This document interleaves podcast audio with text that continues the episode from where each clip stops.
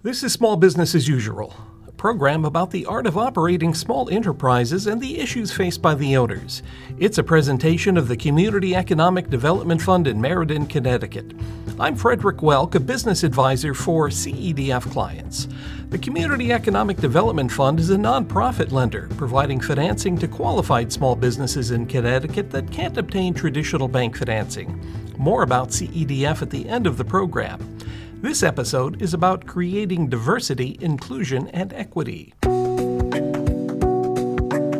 This year has had many sad reminders about the costs to society when our country is not aligned in its values. When you hear about efforts to expand opportunities for disadvantaged communities, do you just assume that it's an initiative of government or a large corporation? Well, maybe it's something that small business owners need to be engaged with too, and not just as window dressing to make a good impression on their stakeholders. I found someone who can explain what's in it for everyone. I am Karen Hinds, founder and CEO of Workplace Success Group. We are a training and consulting firm which specializes in leadership development, diversity, equity, and inclusion, and we're preparing tomorrow's leaders today. It is very important for small businesses to look at diversity, equity, and inclusion, not just large businesses. As we think about how does an organization stay relevant, if you're serving your community, if you're serving your clients, you have to know who they are and what their needs are. So all organizations, educational institutions, nonprofits, small businesses, large businesses, everyone needs to pay attention to diversity, equity, and inclusion uh, in order to be successful moving forward. But it's not just about the optics. Diversity is also intellectual diversity, making sure you have a difference of thought at the table. So it's a number of different characteristics. Some we see, such as the ethnicity, we might see the race, we might see the gender, but you're not going to see the educational background, the, the socioeconomic background of an individual, their religion, or other characteristics that make up a diverse workforce. So think of it this way. So diversity, it's often said that diversity is being invited to the party and inclusion is being asked to dance. So diversity is having different people at the table, different people within your workplace. The inclusion piece comes when we invite different opinions. We actually listen. When we invite others to participate in different projects, invite them to your social gatherings. So it's actually making the extra effort to include and invite people to your close circle, so to speak. It's very important for small businesses to pay attention to diversity, and I'm purposely including equity and inclusion. When you have three or four people, let's say you have even five or six, maybe 10, you want to ensure that you have different opinions at the table you don't want to fall into groupthink. You want to ensure that you bring different innovative and creative ideas to the table. So even though an organization might be small, it is still very important, and even more so, I would say, to ensure they have a difference of opinion and thoughts at the table in order to meet the needs of the organization and the clients at home.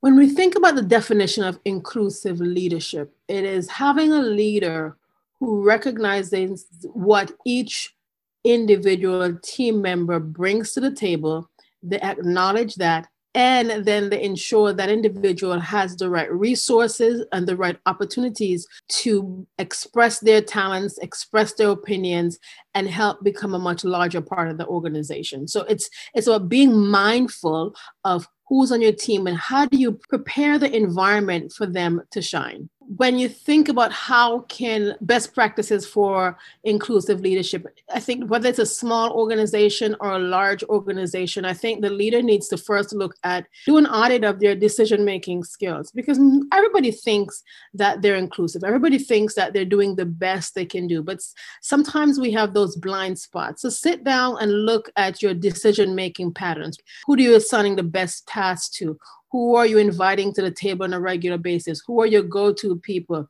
Those are just some examples of what leaders can look at in a small organization. And again, in a large organization as well, to begin to individually examine how they're showing up as an inclusive leader. If you find yourself going to the same people all the time, chances are you're not being very inclusive. Every organization needs to examine the obstacles that would hinder inclusivity and I think one of the biggest one is our unconscious bias. as human beings, we all have preferences. It's, it's just part of being a human being, it's just natural. But what we do with those preferences is what make a difference.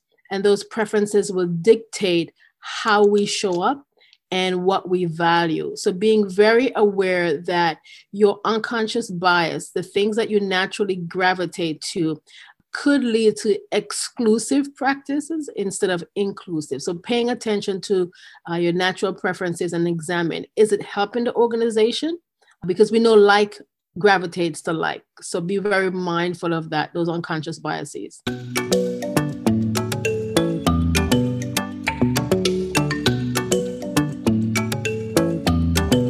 I like to call it uh, diversity, equity, and inclusion awareness because at this stage, we can't train anyone to do anything. So when you think about what exists currently, it's about how do you build the awareness of leaders and your individual contributors. I think right at this point in our history, there are lots of resources online on YouTube.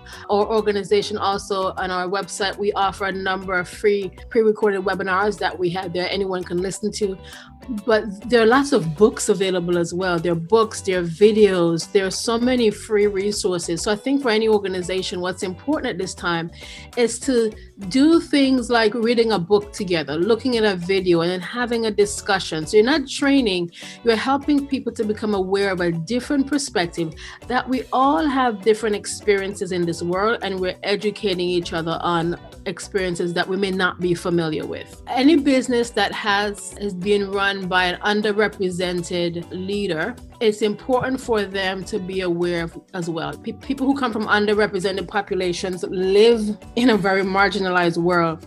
But as a leader, they may have other individuals who are on their team who may not be aware. So whether they're being led by an underrepresented, someone from an underrepresented group or not, it is still very important because we're building a community, we're building a movement that's going to help the organization grow, and everyone needs to be involved. I would say before any business thinks about improving their diversity and inclusion efforts, first of all, look at why they're doing this. Is this a check the box activity, or is this a value that the organization plans to carry out indefinitely.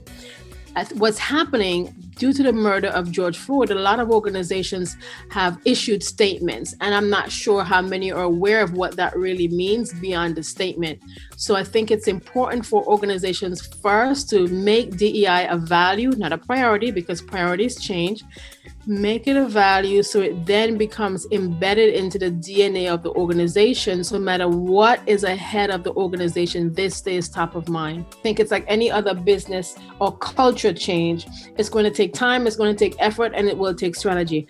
However, I do believe that what small businesses can do they can use they can lean on their network. So begin to intentionally go outside of your comfort zone and connect with people who are different from you. Look at your community colleges. Look at trade schools depending on what industry they're in. Look at people who might even be retired as a way to source a different kind of talent. So using your networks as one particular way to expand diversity equity and inclusion it goes beyond just diversity in in talent. You can also look at different strategies for team building. Look at different strategies around how do you launch a new product. If you're going into a market and you're going into a diverse area, encourage a community to come along with you and get their input. Don't just launch in a vacuum. I've seen a number of organizations who, small businesses, where they had a launch. The launch was for a particular uh, demographic that was from a marginalized community, and they did not consult that community. So, this is the time for small businesses to use their networks. And if they don't have a network that's diverse, use this time to begin to connect with different associations that may service. There's a Latinx associations for whatever profession you could think about. There's one for Black, there's one for Asian. So it's very important that small businesses use the networks that they have and then purposely build new ones as they look at ways in which they can expand their DEI efforts.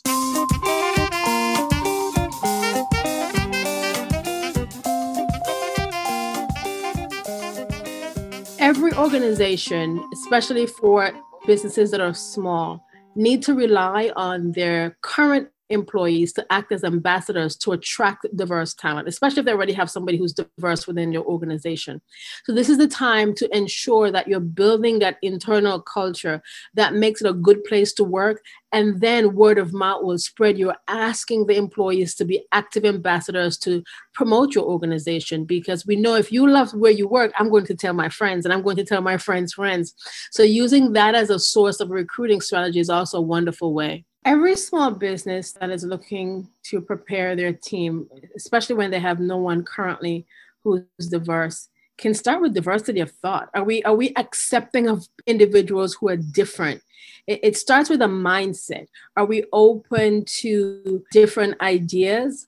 Are we inclusive in our approach to decision making?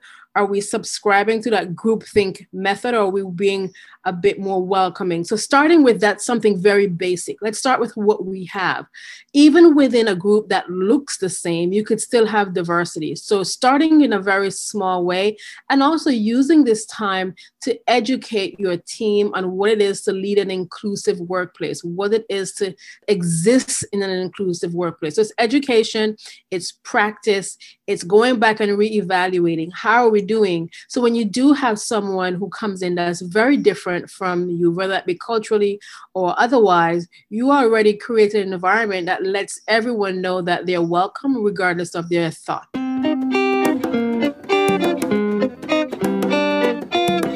unconscious bias is a preference that we have. Our brain receives 11 million bits of information each day. We can only process 40 pieces of that. And what our brain does is a giant computer, and it's literally filtering those million, 11 million bits through our experiences, through our values, what we grew up with, the movies we watch all of us have unconscious bias. It's not a bad thing, you know, because when you hear a snake hissing, your bias is going to tell you that's danger. But it's when we begin to use that preference to hurt other people or exclude other people to find ourselves in trouble. So I think as small business owners is to one acknowledge, and every human being should be doing this. We all have bias. We're not going to get rid of them, but we can acknowledge that they're there examine when they begin to kick in, so to speak, and then ensuring that we're not using them to exclude or harm other individuals. So it comes in in terms of when we do recruiting or when you're looking at resumes or who do you consider to be leadership material? It's when it is a value of the organization and it's not just a check the box. So we're not just doing activities, we're not just doing seminars. It becomes a part of the philanthropic work of the organization, the marketing work.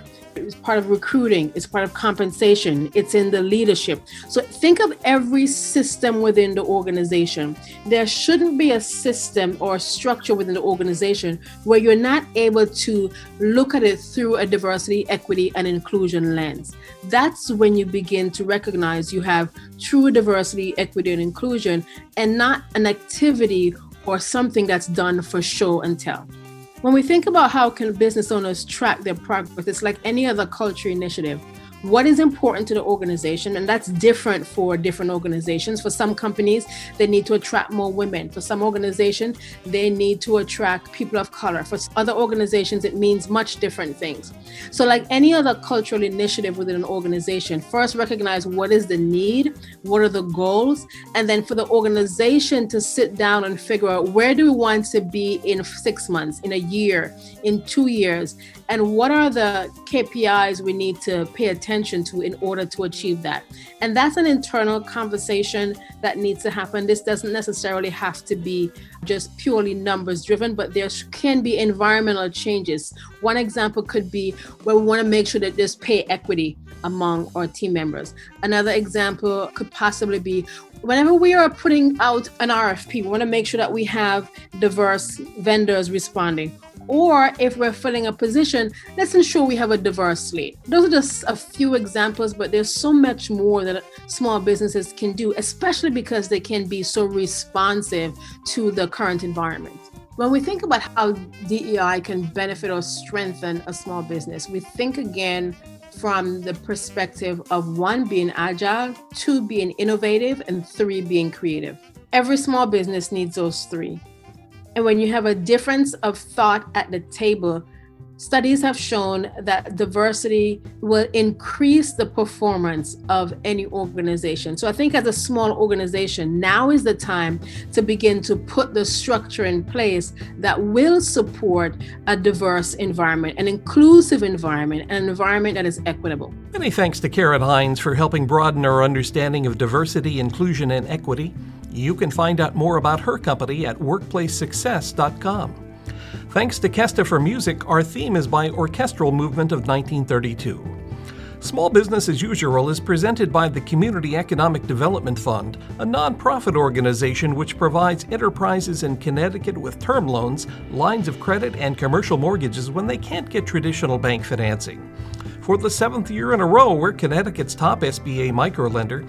We make business term loans at very nominal interest rates, as small as a few thousand dollars, and larger business loans too, from a pool of loan capital provided by many of the state's leading banks.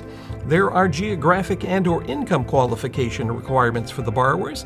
You can find out more about all of this at cedf.com.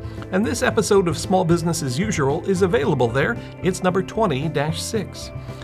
Karen, Thanks for redoing the interview. I don't know how I could have forgotten the first time to start the recording function in Zoom. Our brain receives 11 million bits of information each day. We can only process 40 pieces of that